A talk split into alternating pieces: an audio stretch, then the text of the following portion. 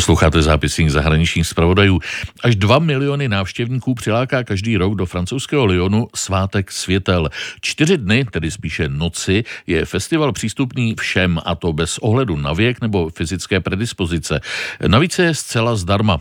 Pořadatelé populární akce zároveň myslí i na otázky spojené s udržitelným rozvojem. Naše spolupracovnice ve Francii Marie Síkorová se do Lyonu vydala.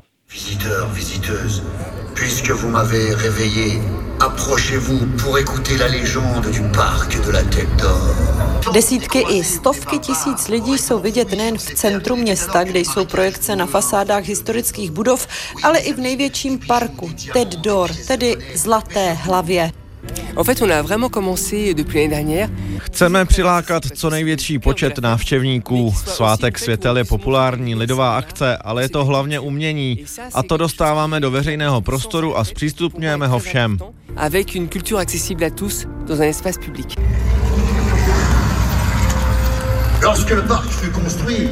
Říká umělecký ředitel Julien Paviar. Nedá mi to a ptám se na otázky bezpečnosti, ty jsou teď totiž hodně aktuální.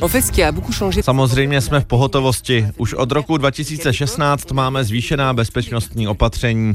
Festival není všude po městě, museli jsme mu vyhradit konkrétní perimetr. Slunce zapadlo, park se rozzářil, od hlavní brány se prochází k jezeru kolem ohromných svítících instalací.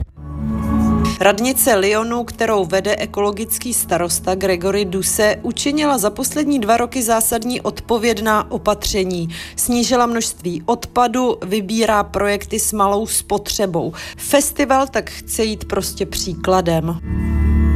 Patrné je to třeba i na instalaci Joannyho Le Merciera. On n'est pas dans de la nature sauvage, on est dans un parc.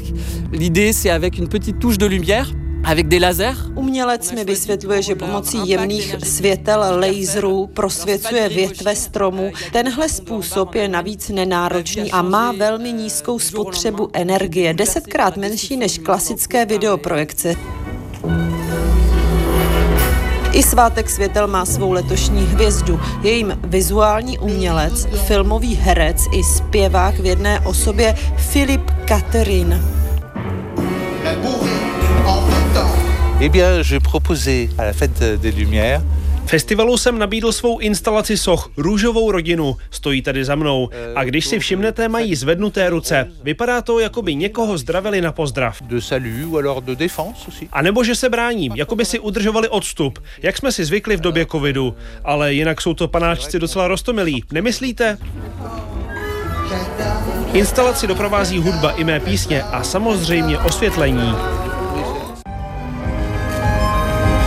To je ale jen část z celé procházky, nejen tady po parku Zlatá hlava, ale v centru města Lyonu svátek světel nabídl 32 uměleckých světelných projektů, a to vždy po setmění.